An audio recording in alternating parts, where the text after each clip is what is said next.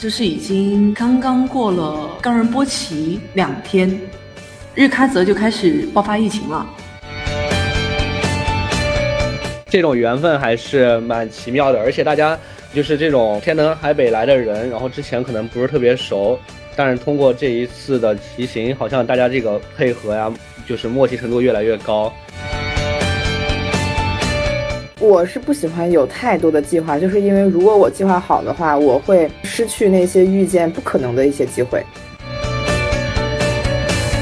这个其实也是我们在这几期节目里面一直在强调的一个原则，就是玩户外这件事情，一个是你要走出去，你要勇敢的踏出第一步；另一个是你要安全的回来。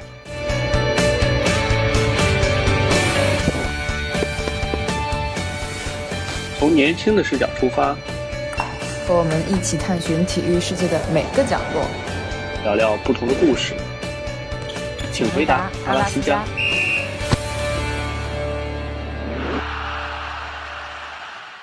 Hello，大家好，我是施佳。Hello，大家好，我是 Alex。那这期呢，是我们请回答阿拉斯加三人行系列的第三期节目。在前两期节目中呢，我们分别邀请了玩幺七橄榄球的 Frida，以及北京的高端户外社群的主理人宋小叶和我们聊徒步。那这一期呢，我们依然延续了整个的户外系列，邀请到了我们的好朋友小柏，一起聊聊他的户外运动的经历。接下来，请小柏和大家打个招呼吧。大家好啊，我是柏博兰，然后大家可以叫我小柏，也非常开心这一次能够来到这一次来做一个分享我的生活，还有一些运动的经历。哎，小柏，其实我最先认识到你、关注到你是从你的小红书开始，因为我就看到你是发了你那个新藏线骑行旅行的一系列的小红书分享，我觉得很有意思，就是很想问你一个问题，就一直都想问。就是你当初是为什么想去骑行旅行的？其实你说到骑行旅行的话，我最开始我也没有想到过，我最开始只是为了去骑新藏线而已。骑行旅行这个词汇对我来说，其实也是一个后来才有的词语，就是我决定再去做这件事情了过后才出现的。当时我想要去骑行的时候，就是在长途骑行的这个过程啊，就带着自己的帐篷，带着自己的烹饪的工具，炉子啊、刀啊这些乱七八糟的东西，然后一起去骑行的时候，也是在想去完成新藏线的前面，就是在自己做一些准备工作，在尝试自己能不能长途骑行的过程当中，就开始了骑行旅行，就去了比如像都江堰啊各种各样的地方。当时的一个目的其实很简单，就是我能不能去完成青藏线这条线路嘛，所以才会走到很多的地方。那我去试一试，我骑一天骑一百公里，然后连续两到三天骑一百公里，O 不 OK？带着自己的帐篷去露营，去找露营点，O 不 OK？这个过程有什么问题？然后再及时的反馈，及时的修正，去获得经验。这是我最开始去骑行旅行的一个想法。或者说，为什么出现的这个想要骑行旅行的想法的原因？你当时是为什么开始骑行的呢？骑行其实是最开始，我以前有一个学姐，后来跟她一起租房子，她问了我一句，要不要一起去骑川藏线？然后我又没有骑过，我自己其实平时也不怎么骑自行车。她一说呢，我就觉得，哎，这玩意儿很有挑战性啊！这一想想，哇！骑川藏线，我小时候看到他们在路上，哇，要成为我自己了吗？我的学姐就告诉我，这个很难的，这个很累的，你会爬坡爬到要崩溃的。然后我就越想越觉得，嗯，我还是很想去做这件事情。逐渐发展发展的，就觉得，哎，川藏线好像很多人去骑，哎，那么多人去骑的话，那我骑下来，好像就跟那一波很多人一起去骑车，是不是都一样了？那我。要不要再来一点挑战难度更大的？是吗？就是来点不一样的。对，就想着我要不要再来一点点没有那么多人关注的，所以我就去查嘛。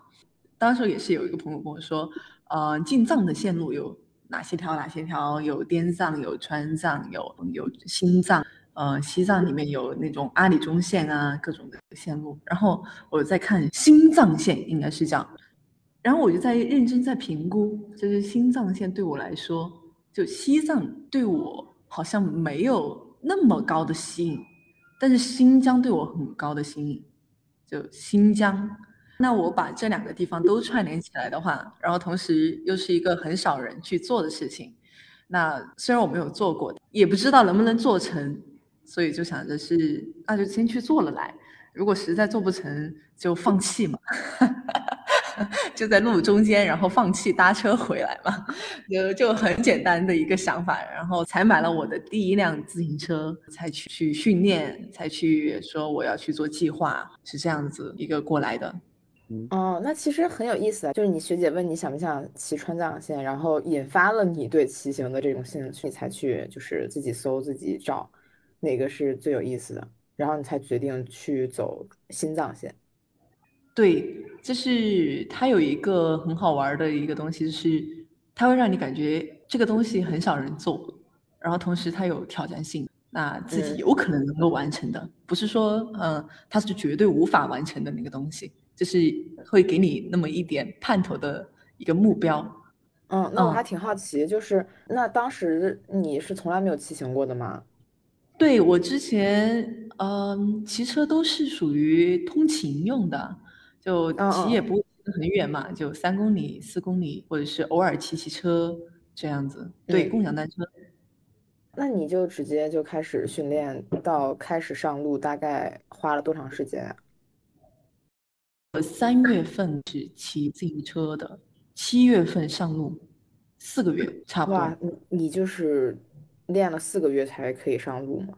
就我觉得还时间挺长的。也不能叫练了四个月，是其实我现在想起来，就是如果你想上路，可以直接上就可以了。但是我其实，在上路之前，我自己也很忐忑，我自己也不确定，所以我就给自己 制定了很多计划。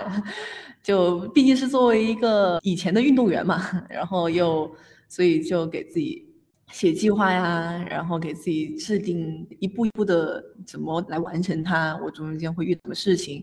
那我如果每天都有一百公里要骑行的路程的话，那我必须在这一周或者两周的骑行里程得要多少，能够达到我的那个量。然后这就是我当时我在想，所以我我也很忐忑啊。另外一个原因是因为我六月份才毕业。然后正好七月份去到拉萨了，过后再上路，刚刚好这个时间。哦，是这样。普通人跟运动员真的是有弊。你像我的话，我可能就是纠结一两天，确定好哪天去，然后就开始买个车、买装备。我可能就是慢慢慢慢骑骑骑，你就会制定计划。这样我可能就不太会。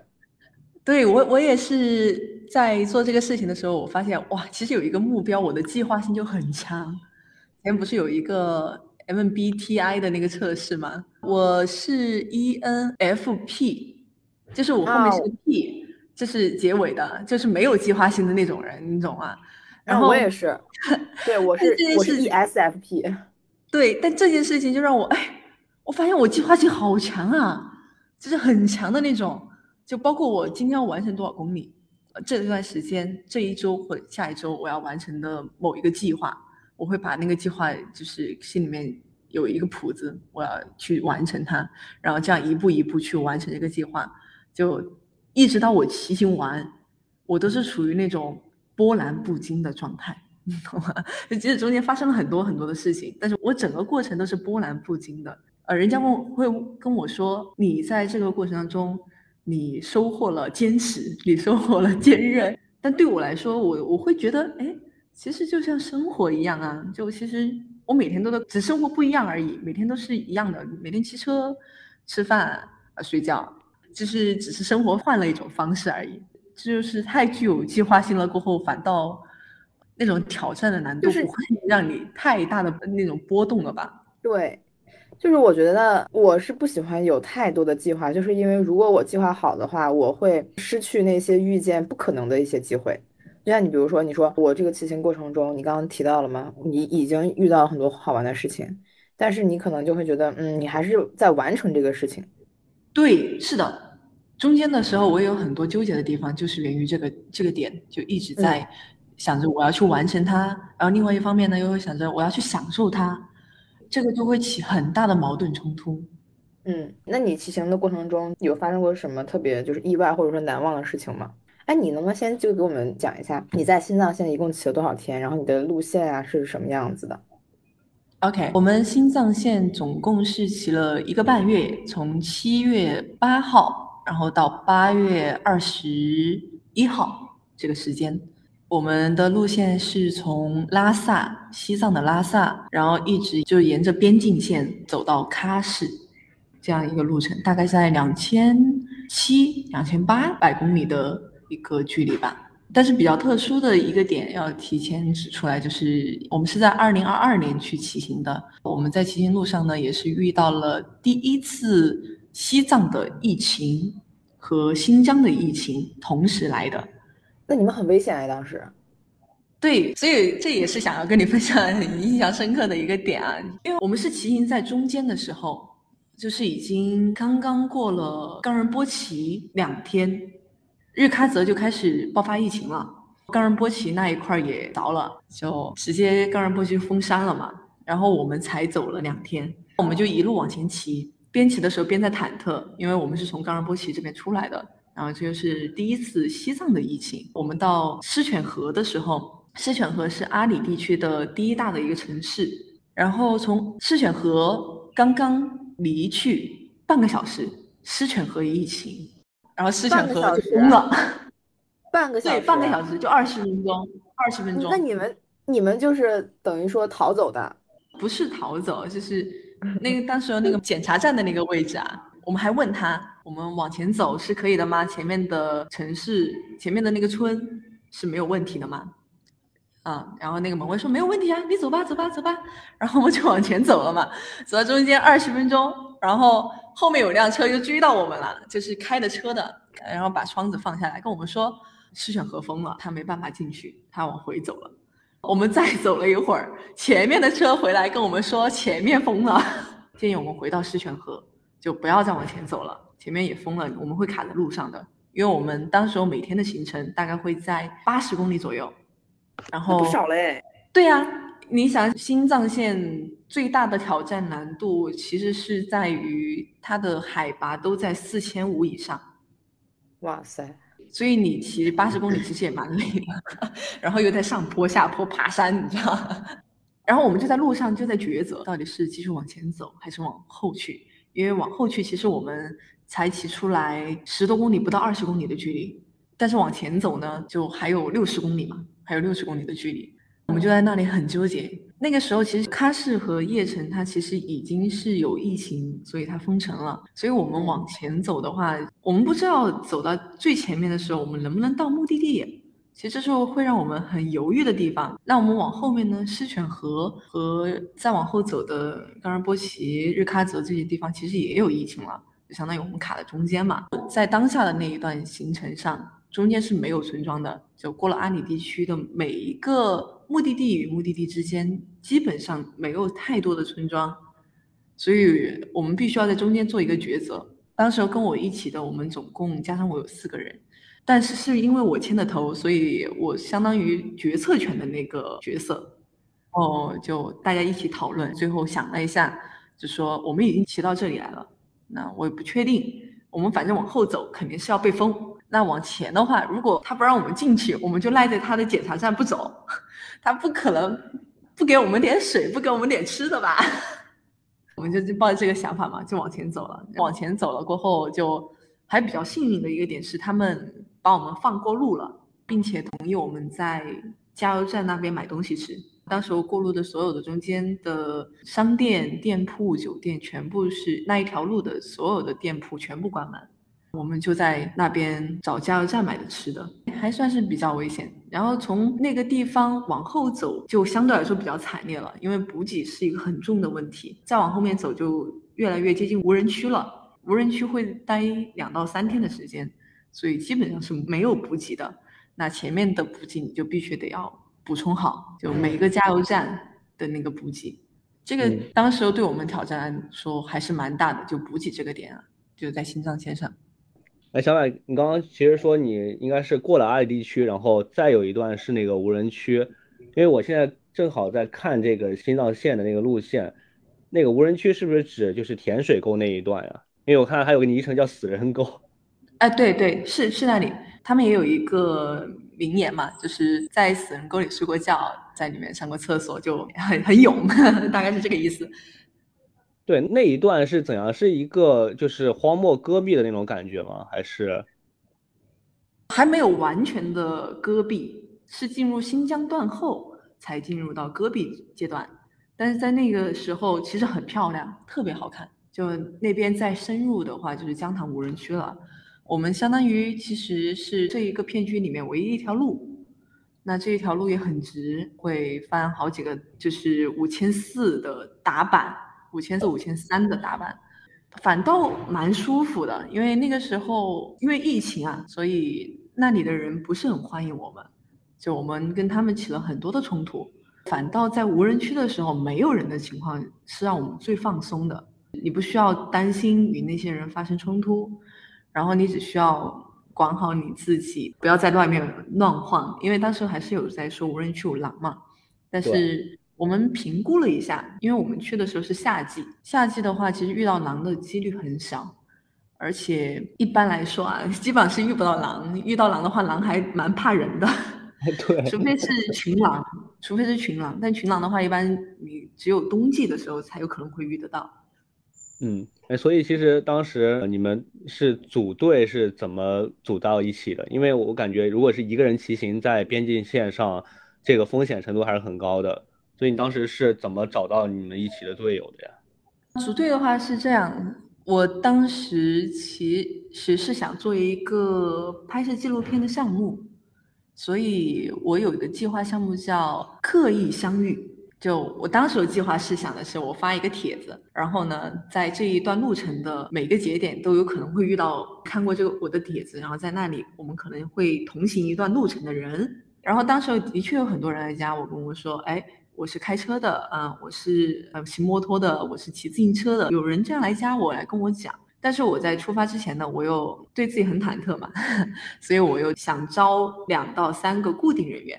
然后其中有一个小伙伴是我在骑新藏线以前想要拉练自己的时候去思姑娘山，然后遇到的一个人，他当时加了我的微信，然后看见了我这一条，跟着我们一起就来问候我了，就来想要跟我上路。然后另外有一个我们一同出行的朋友呢，他是我原本的朋友，打鼓的，打太鼓的朋友，当时候他是还在寺庙里，女生。在寺庙里面感受出家，他刚刚出家出来啊，就是出家结束，他就被我拉上了。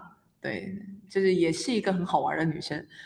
最后一个人呢，是反倒是我们在拉萨的时候去到，嗯，拉萨那边有一个就想去检修自行车嘛，想去保养一下自行车。过去的路上，然后在自行车店遇到了有一个，哎，你也是新藏线的，哎，我也是新藏线的，然后我们就聊上了。聊上了后，他就觉得我们这个团队大家聊天很轻松，也相对来说比较情投意合吧，就来说我们就一同上路吧。但当时候他是准备一个人上路的，他背了很大的包。是准备边上路边徒步的一个人，然后这个队伍就组成了四个人。哎，所以这个队伍的成员来源还是很广的，有从这个线上招募到的，也有就是说这种在拉萨捡到的，是吧？大家这个目的地相同，对，拉萨捡到，这种缘分还是蛮奇妙的。而且大家就是这种天南海北来的人，然后之前可能不是特别熟。但是通过这一次的骑行，好像大家这个配合呀，就是默契程度越来越高，还是很奇妙的一件事情。是的，而且在整个过程中，我们四个人太合了，就是合的有点，因为一般来说，你出去长途旅行或者出去旅行，人选其实是一个很容易踩雷，尤其是在网上招募的人哈，很容易踩雷的，对，很容易遇到一个比如习惯不好的，或者是你们某些思想。没办法合在一起的，很容易发生冲突的，啊，对。然后，但是我们四个人当然也有冲突，但是相对来说，我觉得还挺好的。而且结束了过后，我们现在关系很好，就真的是属于很放心的那种关系好的那种程度。哎，那正好聊到这个事情啊，我觉得我们三个都可以来聊一聊。就是说关于在户外的过程中，大家会比较讨厌或者不喜欢团队里边的成员有什么样的一些举动，或者还有我觉得还要再讲一下喜欢的。对对对，我觉得这个事情我感觉也是大家很感兴趣的一件事，因为就像我在徒步的过程中，可能偶尔也会碰到团队里边有一些可能会影响整个团队的这种行为。哎，我觉得我们三个可以聊聊这件事情。我觉得应该是引起共鸣吧，就是可能大家都会有这种共同的想法。就是我最烦的是不守时的，就是如果我们约好了，比如说今天是八点出发，那大家除了你所有人都到了，但是等你一个人一个人的迟到，然后会影响我们整个一天的行程的话，我觉得你这个人，嗯，不是一个很喜欢的一个行为。呃，我是因为我最近徒步比较多嘛，我是比较害怕这种团队里边有那种没有团队观念的人。这个怎么说呢？因为就是我们经常会去走一些野山，那在这个野山的过程中，其实这个路线基本上是固定的，因为都是前人踩出来的这个线嘛，也是相对安全的一些线。但就是如果团队里面有经常那种就是想自己去探索，自己脱离原有的那个轨迹，就会导致整个团队到底是要跟着他一起，还是说把他丢下一个人，我们自己先走？这个时候就需要团队里面大家去纠结，然后要去抉择。我觉得这个事情还是，尤其在野外的这个环境里边，还是挺不靠谱的。对我还蛮认同啊。我们这一次新藏线，另外一个女生她也是属于有点类似于这一种的，所以有很大的冲突，但是又维护回来了。因为我看到新藏线，它并不是说这一条线是固定的，它中间可能是有些岔口的。比如说你那个拉萨出来以后，可能有个岔口可以往珠峰大本营这边走，或者还有岔口，我看到还有什么托森寺那边。对，是不是会有人可能想，哎，我都走到这边了，我顺便要去走走这个地方，有没有这种想法？我们在这个行程当中，大家都很统一，路线的话非常统一。基本上我们走到很标志性的地方，比如像珠峰大本营，我们都是去了的。其中有一个他不想去，但是我们去珠峰大本营的路程，再回来的路程是重复的，就是在那个其中一个行程点是重复的，所以他就在底下等我们就好了。这个就没有什么关系。嗯，这但中间有对，但中间比如说在路程分歧上有分歧，那可能就会大家开个小组会，会来说，嗯，觉得你会想要这样走，我会想要那样走，那我们的理由是什么？那我们平衡一下，评估一下我们团队大家少数服从多数嘛，还是偏向于这种啊？对，哎，刚刚你说开小组会这个事情，我觉得就是在这个户外旅行，不管是骑行还是徒步的过程中，这个也是非常重要的，就是有一个非常强势的一个领队是非常重要的。需要抉择的过程中，有一个人需要站出来，然后来统一统筹大家的意见，做出正确的决定。我觉得这个真的很重要，就是一定要有一个人来制定这个计划。就尽管有人会怀疑、会质疑，但是还是要有一个这样的这个角色在。嗯，不过你可以把它看是哪一种场景，如果是本身很休闲的，那就无所谓了，你想走那边嗯，是的，是的，如果如果是本身那个环境就风险程度很高，或者是我没有那么多时间，或者或者是再往上走一点，我要去攀登一点极限，那这个就很需要有一个非常强势的 leader 去来制定这个计划，来协调整个团队。对，其次呢，我觉得刚刚我提说是可能团队观念这个事情很重要。另一点，我比较不喜欢在这种户外场景中有一种情绪，就是那种负面的情绪，或者是很丧的嗯这种情绪、悲观的情绪。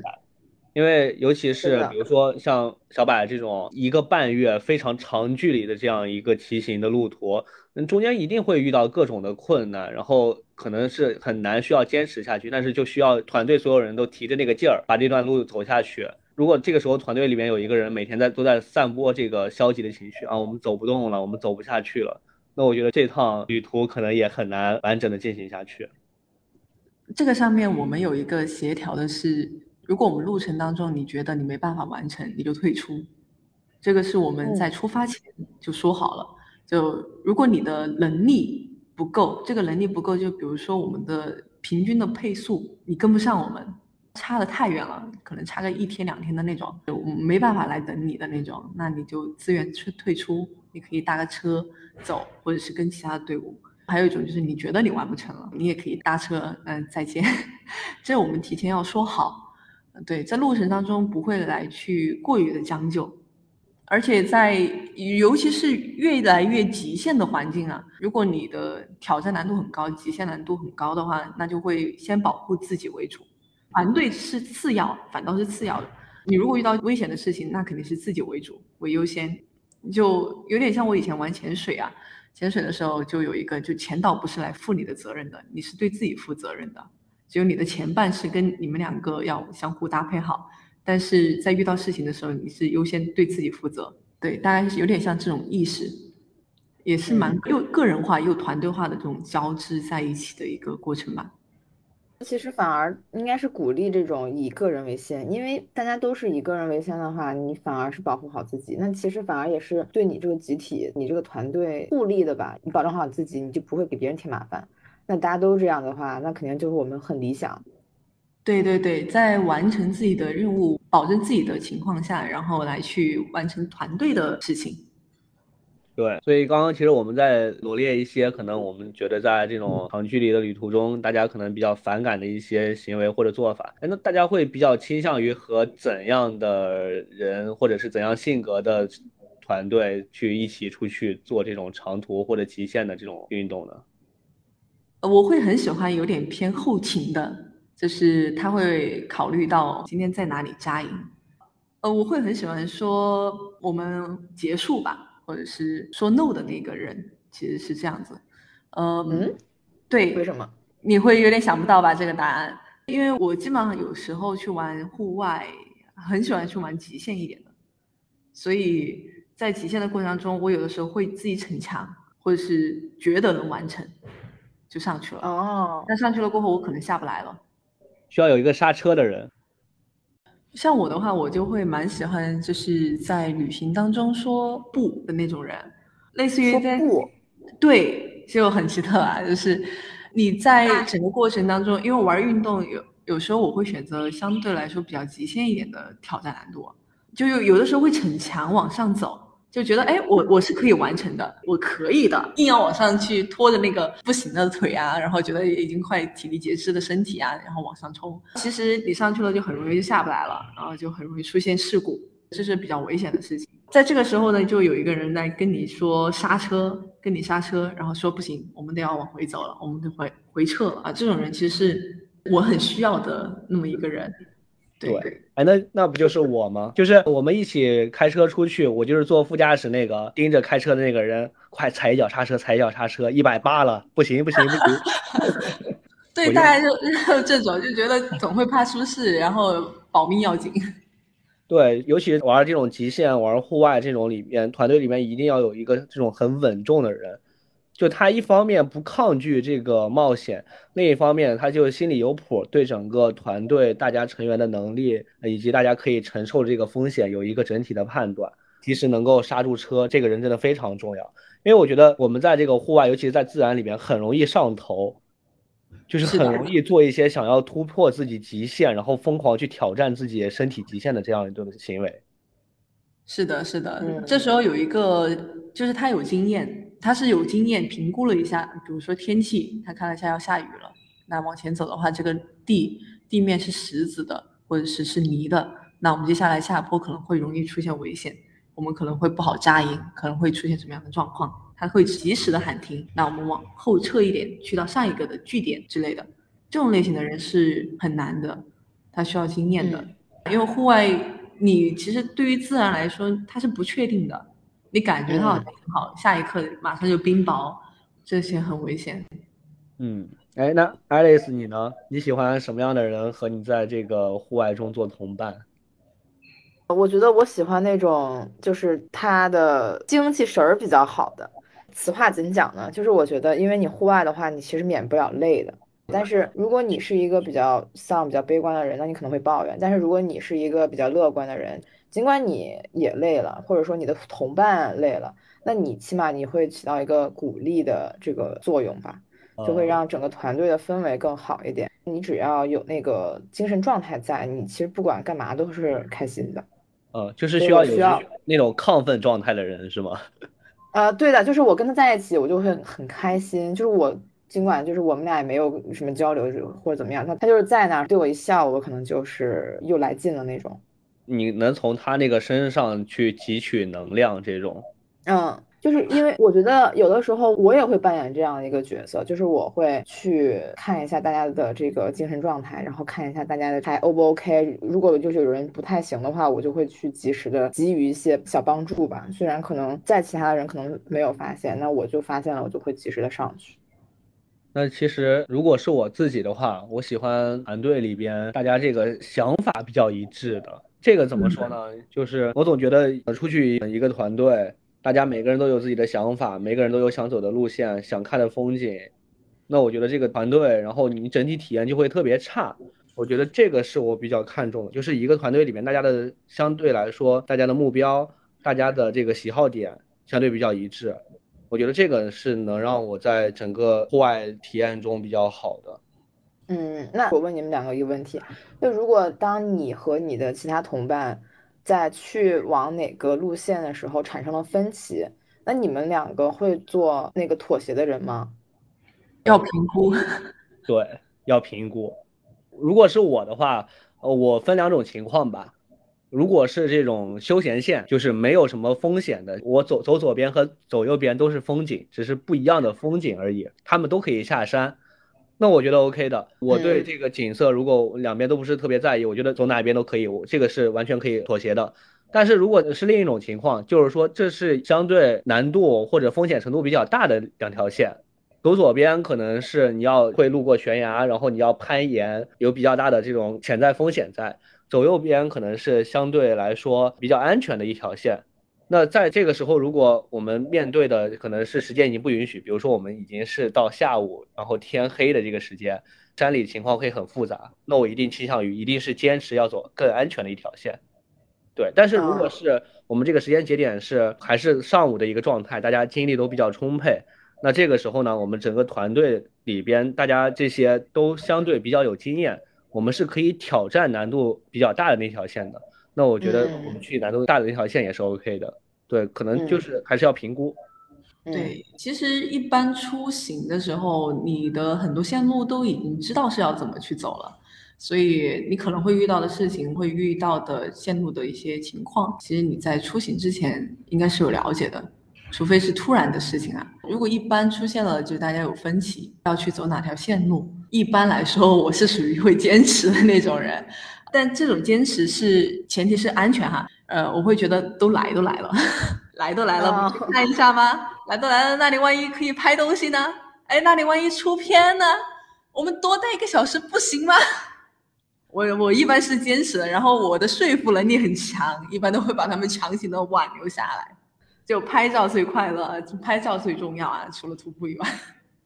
那其实我们都是基于这种安全吧。我觉得，如果我觉得不安全的，大家肯定都会选择不去冒那个险。但是，大家如果我觉得选了坚持，或者是你怎么样被不坚持的那个选择，那还是反正都有好处吧。我觉得，对这个其实也是我们在这几期节目里面一直在强调的一个原则，就是玩户外这件事情最重要的是两个点，一个是你要走出去，你要勇敢的踏出第一步。另一个是你要安全的回来，对，一定要对自己有一个整体能力有一个评估，对当前所处的环境有一个评估，可以去冒险，但是不能在超越自己能力的情况下去冒太大的险。对，这样你之后还有更多的机会去走更多的路，但是说你不要这一次就要赌上自己的全部。这样，对，老霍有一句话嘛，就是山一直在那里，你随时可以再回来。对，所以就安全真的是很重要的一个点。是的，这个其实也想送给正在收听我们这期节目的朋友们。对，一定是无论什么情况，最大的程度一定是要保证自己的安全。哎，那其实我们刚刚一直在强调安全这件事情。那小柏，你当时就是在这一个半月的这个骑行旅途中，有没有遇到就觉得当时最危险的一个情况？嗯，其实没有，很直接来说，没有，完全没有遇到。真的遇到的话，其实更多是人为，就是疫情原因，然后补给不够，然后与人产生冲突。另外一个原因是因为新藏线这条线路在走之前，我们对它的很多的想象，其实发现没有那么大的问题。就上路了后发现，好像没有你想象中那么难。就之前想了好多好多可能会出现的各种各样的问题，做了很多的准备，包括车容易出的问题，去学修车，人可能会出的问题，然后去了解当地的医疗设施，他的电话写到了小本本上，反正想了很多的问题，但都没有发生。像我自己，我连车的胎都没有爆过，我连链条都没有坏过。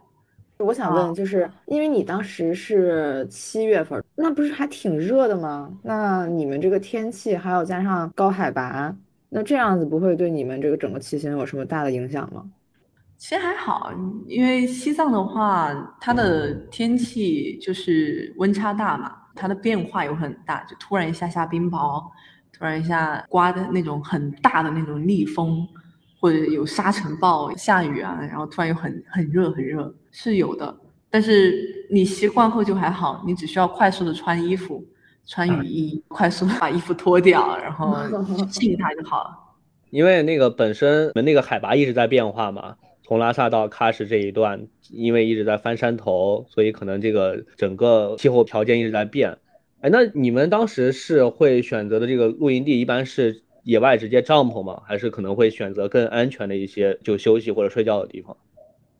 呃，我们骑行首选是有无人居住的房子，就没有人居住的房子啊，那种空房子。比如像修路的人、修路的工人们，他们以前会有修了一个道班，道班就是他们休息的屋子。他们那条路修好了过后，那个道班就废弃了，就变成了一个空房子。那一块呢，就会被很多骑行的人啊。走在这条路上的旅人呐，然后就在那里住宿，里面的墙上都会写满很多人在这里的留言，就有点像不一样的青旅 这种青年旅社这种感觉。虽然里面很脏乱差，那空房间也会有到处的屎屎尿屁啊这种的东西，但首选是空房子，然后才会说是露营。露营都是属于没有这些的前提下才会露营，但也会提前想好。然后另外一种就是那个地方很好很好，就五星级的露营地那种感觉，那也会露营这样的。那你们这一路上大概，比如说你几成是露营，然后几成是道外，就是你们有大致的就回去算过吗？没有具体算过。那我们这一程呢，是还是因为疫情的原因，所以我们很珍惜有住宿的时候，所以住宿的时候还蛮多的。大概住宿和去住无人的房子和露营这个比例，大概如果整体是五分哈，这个比例的话，应该是住宿是有二，然后无人倒班是有二，然后露营是一，这样一个配比，二比二比一这样来。那我觉得你整个新藏线的这个一个多月的旅程，还是真的很丰富精彩的。因为我是只会从小红书这种图片和你的描述的文字来看的话，就是已经觉得很精彩了。但是我听你的这直接语言的描述和分享，那我觉得已经有一点就是敬佩的这种感觉在了。那我还看你那个小红书，还有你这一段朋友圈，你那个上上周不是才从吉林回来吗？啊，对。像我的小红书，我现在是分享的两个板块，一个板块是属于骑行旅行的板块，然后另外一个板块呢是太古，对打太古这个部分。然后这两个板块呢都非常好玩。上一周吉林回来的时候，就其实是过去演出啊，过去演出，然后去打鼓，那边有 X Games 那个极限运动大会中国区的总决赛，然后他们邀请我们过去去做一个开场的演出。然后在那种雪地里面啊，你把那个膀子一脱，然后在那打鼓的感觉还是第一次呢，让我也蛮激动的。我现在觉得你就是从一个户外博主，现在变成了一个音乐博主。哦，其实感觉像音乐博主，又像一个运动博主，你知道吗？嗯，对的。的那个太鼓。打的那个大的那种鼓啊，就其实挺需要肌肉支撑的。你除了节奏以外，挺需要肌肉的。然后我就感觉像健身一样的那种感觉。那照片啊，你把那膀子一亮出来，感觉是要来，哎，我今天要撸铁了。就肌肉线条表现的很明显，是吗？对，三头肌，半音乐博主吧，算。嗯，哎，刚刚提到泰国，哎，其实。我感觉大部分朋友们对这个太鼓，不管是乐器还是说运动，怎么定义它，还不是很了解。小柏要不要给大家介绍一下？哦，对，啊，可以。太鼓的话，其实很多小伙伴应该了解，太鼓是从太鼓达人就你知道那个以前有个音乐游戏叫太鼓达人，是日本那边过来的。但实际上太鼓它是中国唐朝的一个中国传统的一个古乐，这样传到了日本，然后现在我们又把它拿回来，重新返回到国内，这样把传统文化重新的与现代和以前传统文化的部分去结合。然后来打了一些乐曲，是这样子。这个鼓比较有意思的一个点呢，是它的所有的击鼓的形态，然后演出的方式是边打鼓边跳舞这种类型。但这种跳舞又不是说，哎，在那里晃晃晃晃晃，在那里揉各种飘，不是这样子的。它反倒是很有力量，很有爆发。你会从太鼓上面看到很有生命力的、很有力量的那种能量。但是现在这样形容有点抽象哈，如果有机会的话，欢迎你们来看我现场打鼓。我大概能想象到，我就感觉那种唐朝可能是像那种蒙古呀或者新疆那种，就是一边打鼓，然后一边很有那种力量感的那种动作。对于它有点像，但是再回来一点的话，它还是有点偏祭祀这个板块。了解，因为可能古代这个鼓，它可能都是最早都是用作祭祀的。对，是的。那所以你当时去给 X Game 做那个现场表演之后，有去试试滑雪吗？啊，有啊，对呀，都到都到了，那那不得滑一下？是第一次接触吗？就是单板呀这种？哦，不不不，那还是玩了有一会儿了，但是只是玩的每一次玩这个中间的间隔的有点长，所以好像上一次学会了那么一点东西，然后下一次又忘了，又重新滑一滑又捡回来。对，我记得我上一次会刻滑了，然后我这一次玩的时候，感觉又像新手一样，那个 S 弯转的又不利索，又在那疯狂摔。对，就是滑雪这个事儿，还真的需要连续性的，你可能需要连着待两周，是吧？落叶飘呀，刻滑都慢慢都学会了。你还是要，就是每一次那个雪季，你又雪季时间又不像那种滑雪的发烧友一样，一在那里待就会待几个月。或一两个月这个样子，你过去待可能就待一两天，一两天的话，虽然身体有这种经验哈，就是有运动员的这种学习基础啊，能够很快速的去学习和找回那种感觉，但是也需要时间，所以还是很菜。对，哎，小柏其实一直在提自己那个运动员背景，哎，之前是练什么专项的呀？呃，我之前是四百米的运动员，就是在四川队。然后是个 四百米，真的很痛苦啊！我现在想想也很痛苦。对，也很棒哎，省队啊，省队已经很厉害了，还还是很菜，很是很菜啊！现在难不敢拿出来说的，啊，就是总会觉得人上人，人上还是有人，那就能解释得通了，就是有很好的前面这个运动员的基础，所以你之后去尝试骑行，或者你去尝试滑雪，各种运动其实都是有很大的帮助的。对，因为身体的底子在那儿，青少年时期打的一些身体素质的一些底子，各个方面都是在的，只是运动的模式不一样而已。你需要去切换一下。对，反正我是觉得运动员的适应性是真的特别强。他们比如说一个小时学会的东西，我可能要一个半两个小时能学会。关键是我觉得运动员的体能真的是普通人就是一时半会儿练不出来的，因为你们已经日积月累很长时间了嘛，那个体能的底子在那里。对对对，是的，是的，这个底子是弥补的话，你很重要，还是需要很长时间。对，而且我觉得这个运动员的经历不仅是给整个身体机能带来的变化，还有就是刚刚小柏提到，他去骑行之前，他会做很长时间的一段规划，并且每天给自己定这个足量的目标去完成这个训练。可能在骑行的过程中，可能遇到困难，我觉得运动员可能这个坚持下去的这个能力、信念感可能会更强一点。呃，他有点不太像信念，可能信念对于我们来讲，我不知道其他人是不是啊。我我只是以个人的角度来讲，它好像已经融入来了，我就不会刻意的说是信念，或者是说要坚持，因为它是对我而言是自然而然的事情。嗯，就他如果需要让我坚持的话，那我可能那个事情对我来说就太高了，就需要做的这个事情就挺高难度了。真的，这个我也是发现，我就是上了本科之后，我才发现，就运动员不会给自己做一个心理预设，因为他们就已经，他们自从知道了自己要做这个东西的时候，他们就已经就默认了自己要完成它。但是我觉得我的话，还有就是学科生吧，就是我们会有一种心理的这种预期，如果你一旦完成不了，就会去焦虑。但是运动员就没有，运动员就是说啊，好的好的，我一步一步来就 OK 了。然后慢慢的就是我是向他们学习这种心态，然后我才会没有那么的去焦虑，我是否能完成这个东西。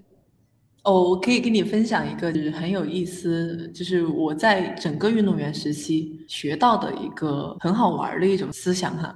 我是四百米运动员嘛，然后所以我们有很多那种肌耐力的训练，就会让你乳酸堆积，会让你很痛苦，会让你跑得想吐这种的训练。在整个的过程当中，比如这今天我们教练就给我们安排，我们要跑四个五百米多少的配速，然后我一想到这个事情，我就会很恐怖，我就会很害怕，我是真的会很害怕，我会头一天睡不着觉的，我会一直在紧张这件事情。但是当你踏上那个跑道的时候，心里面唯一想的就是管他的，先往前跑了再说。你跑了过后，你就变成不得不要去完成了。然后跑四百米的比赛也是这样一个心态，就你比赛前多紧张多紧张，但是你上跑道的那一瞬间脑袋是空的，就是直接去干就好了。所以这延伸下来，你再去做其他的事情。我现在去做，比如说像我骑心脏线也是。就他们在跟我讲啊，心脏线有多难多难多难，你会遇到什么小偷啊，你会遇到强盗啊，有可能会遇到自己人身伤害啊，各种各样的。我的唯一想法就是先干了再说哦，就是你先把那只脚踏出去了，来踏出去了，你就不得不要去完成它，那你真的就会直直接去想的是我要去解决什么了，你就不会再想哎我要该怎么去解决这个东西。是的，现在我就是，如果我出去的话，我就不会去做什么攻略，太看攻略。就是我觉得，我一旦开始了这样子做攻略的一个行为，那我就会有无限的去想啊，我会遇到什么，遇到什么。那还不如就是大概知道，OK，我要去怎么怎么开始，然后开始就行了，就是不会去想那么多。我觉得这样才是最佳体验。对，然后我当时其实心脏线之前啊，我不是做了很多计划嘛。我做计划到要出发的前一周，我就很紧张。我那个紧张是属于我觉得我我可能完成不了自己的期望，或者是计划上面我觉得没有做完，我没有做完计划，我就开始焦虑了。然后我当时唯一的想法就是快出发，我出发了，这些焦虑就不会有了。就反倒是你计划做的越多，你就会越想着是我计划是不是没有完成，我计划是不是还不够细。我计划是不是有漏洞？但实际上我出去了过后，我发现我计划大半都没有用上，真的。那我突然就想到了，你不是现在还是那个飞盘吗？你飞盘是不是也是不是计划之中的运动？就是说你是突然兴起，然后开始了这个新的运动？对对对对，是的，也是很突然的那种啊，一下完了，那我就继续玩下去吧。哎，这样我觉得是最快乐的，因为我记得你当时我们就上次见面的时候，你说你第二天不是要参加那个飞盘女子队的选拔嘛？结果怎么样？啊，没有进啊，呃，还是开心了。对，开心就好嘛。还是有很多不足的点，你没有进的时候，你还是会蛮失望。就是你有运动员的这种竞争心态啊，不服输。对，不服输。然后我哪儿哪儿不行啊？然后但是你再回盘下来一下，哎，的确蛮多问题。你肯定是能力就不够啊，要要不然为什么人家没有选你呢？你肯定是在哪方面就的确不够啊，没有其他人优秀啊，那你得承认嘛，那你下来就好好练嘛。因为没有进那个队呢，那好我就进了另外一个队，练基础了，就全都在练基础，然后在拉体能，在想着怎么能让自己在飞盘的比赛当中表现更好的一些各种训练吧，每天都是在练，又是成为了一种计划，你看。因为我是发现你这段时间经常那个分享飞盘嘛，我觉得还蛮有意思。而且我很佩服你的一点是，你会经常去练早盘，哎，就是你会起很早去练早盘，这一点是真的让我很佩服。因为很多人起不来的吧？我我我起不来，我每天早上 发朋友圈看到他他在训练的时候，我都很自责，都很内疚，但是我就是起不来。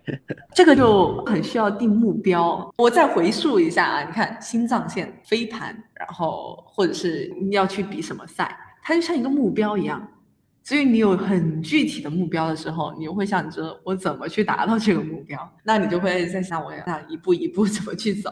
那我现在是早盘嘛，我现在已经保持了接近两个月了，啊，每天早上六点半起床，七点钟开始练，练一个半小时。对，有具体的目标了过后，还能找到跟你一个目标的人，哇，那简直是锦上添花，双重快乐。那个目标的欲望越强，你就会想要去完成它嘛。就是你自己有这种内推力，对内推力这个词是的，嗯，那我们其实关于骑行啊、踏谷啊，还有滑雪，还有飞盘的这些各种运动经历，我觉得我们聊了很多很多。那其实我们三人行系列还有一个专门的环节，叫做慢问慢答。那其实我们就是设置了几个问题，让你回答一下，因为这个问题是之前没有跟你讲过的，所以就会看一下你最真实的反应是什么。来吧，来吧，我准备好了。来。第一个问题其实是过往的你经历过的这些运动当中，你最喜欢的运动项目是什么？我没有最喜欢的运动项目。我现在你硬要说是太古，但是太古它不算运动，但是它对我来说好像又需要体能，好像又算运动。就是它虽然名义上不能是运动的这个范围之内，但是它有着运动之实，它也能给你带来运动的这种快感，对和这种体验，对不对？对的，对的。因为它也很满足我四百米的体能消耗的，就是那供能系统的一种消耗，所以我可以直接转向过去。好，那我们第二个问题，第二个问题就是因为你一直都在各种项目，包括你好像也都是运动员，对吧？那你觉得你心目当中你最喜欢运动品牌是什么？以及你最喜欢的运动单品是什么？最喜欢的运动品牌应该是巴塔哥尼亚。可以介绍一下吗？我猜到了，我感觉也应该是巴塔，因为我很喜欢他们的品牌理念，就是环保这个点，这个部分我觉得文化的内核非常重要。你的文化内核就是你能够为世界、为人能做什么，那你能把内核抓住的话，你的所有的一切围绕这个来，我觉得都是有一种正当理由的这种感觉吧。同时，他的确也在做很多有意义的事情。对。就去年吧，巴塔刚把他全部的股份都捐了出来。当时创始人 Chip Wilson 他有一句话，他说：“现在地球是我们唯一的股东。”哇，真的太震撼了！那句话我看着我都觉得哦，心里面一震。真的是一个非常有调性的一个品牌，可惜太贵了。是的，我现在唯一有一件巴塔哥尼亚的，就还是我前两天我朋友送我的，就是我疯狂在他耳边念念念，我说好喜欢巴塔哥尼亚的品牌文化，好喜欢。啊。然后他送了一个包，小包包那种腰包挎包的那种东西。户外人嘛，户外人舍不得在装备上面花大钱的，能穿个拖鞋的事情，绝对不不买皮鞋。真的，说实话，为什么呢？因为户外太烧钱了，就是你要太烧钱了。你帐篷这些好贵的，你你肯定要买这种三大件，这种肯定要花大价钱要买的。对，嗯，对你其他东西能不买能少花，把它性能用到极致。哦，运动单品，我好像更喜欢腰包。你出去户外，然后工作或者是各种方面，腰包就好方便啊，而且不容易被人偷东西。是的，因为它是在前面的，是吧？你可以看到。对，像我的话，有一种自己的这种穿法，可能也有朋友也跟我雷同吧，就是那种藏式的那种穿搭法，就跟那个呃，你在那种天气变化特别大的时候，呃，一下特别冷，一下特别热，然后那个时候呢，像他们藏族人就会在热的时候就会把一只袖子这样脱掉，或两只袖子这样脱掉，然后它有一个很紧很紧的腰带，脱掉了后衣服就在胯那个位置吊着。然后这种方法你就用在自己的这种穿搭上面嘛，嗯，那种三层穿衣法，然后把那个冲锋衣，哎，两边一脱，然后这样吊在腰上，哎，再热了再把里面的羽绒服一脱，又吊在腰上，然后但是它又在你的身上，然后你冷的时候胳膊往里一缩，哎，就穿上来了，就就不需要你下来重新换衣服或穿衣服，就是一个腰带，就巨好用，我觉得腰包太好用了，性价比之王。好的，那小柏其实从事过很多不同的运动项目或者户外项目。那在这么长时间的一个运动生涯里边，有没有一个最难忘的运动瞬间？哇，最难忘的运动瞬间啊，我这边蛮印象有一个就是潜水，潜水的时候啊，自由潜的时候学自由潜，那时候在帮人家打杂，然后就去请教人家自由潜的学习。但是呢，玩自由潜的小伙伴应该知道是法兰佐。就是一种缓解耳压、平衡耳压的一种方式。然后我的法兰佐是先天就通的那种，就是我没有做很多练习，没有做很多的一些方法，我自己就通了。但但是我当时候在给人家打杂的同时，还在教别人，你知道，就在那种浅店里面做义工嘛，然后顺便还要教一教客户，哎，这个怎么做，那个怎么做，然后教人家做法兰佐，我就教不会，因为我自己是先天通的。我就教不了别人，然后当时我就在思考，如果我本身先天就会这个东西，或者是我不需要花很大的力气就会了这个技能的话，那我就没办法教学了。就这是这是一个可能作为一个体育人的一个困扰吧，所以它让我蛮印象深刻，就是一种反思的这种深刻。你这个回答就是很独特，我觉得，因为可能别人会想，比如说我登山的那个瞬间，或者说，比如说我潜水，我看到哪一条小鱼特别好看那个瞬间，但我觉得你这个回答就是很特别。对，就是有一种意识到了个体的独特性那种感觉，认识自我的这种突然一下的感觉，然后跟人与人之间怎么交互呢？好，其实我们前面聊了很多呀，那最后一个问题想和小柏聊一聊，呃，你自己接下来一年这一年中的你可能一些个人的运动规划，或者是你的人生规划和目标，给大家分享一下。OK，我其实今年很简单，我就只是围绕着飞盘为主，太古为辅的一个运动经历吧，还是因为现在飞盘我很想玩竞技，呃，身体条件和年龄。也刚刚合适，这个合适就是属于，嗯，竞技年龄的话，就需要高爆发，然后需要这种很高投入，身体的很高投入的这种，是非常合适的一个年龄段。我可能过了这个年龄段，就体能技能就会下降了，就这是我觉得还可以再抓一抓的这种。退役归退役，但是你会有点可惜，你还是会有点想出成绩这种感觉吧？对，所以你总会去想，我还有没有机会？我还有没有机会再去站上运动场或者站上舞台？太鼓的话是属于我可能我会一辈子玩的那种东西，我觉得很酷。对，所以它它会一直下来。嗯嗯，对。然后另外一个呢，就是顺便推广一下我自己的心脏线的纪录片，是我今年会要做出来的，大概会在前半年，就是六月之前就会做出来这个纪录片。大家感兴趣的话可以来看看。对，OK，小红书。B 站都是百博兰是吗？对，都是。但是那个纪录片不一定会放在公众平台上，因为新藏线的骑行是有赞助的，所以纪录片是归他们的。哦，这样好。对，所以很感谢他们，非常感谢他们，好期待。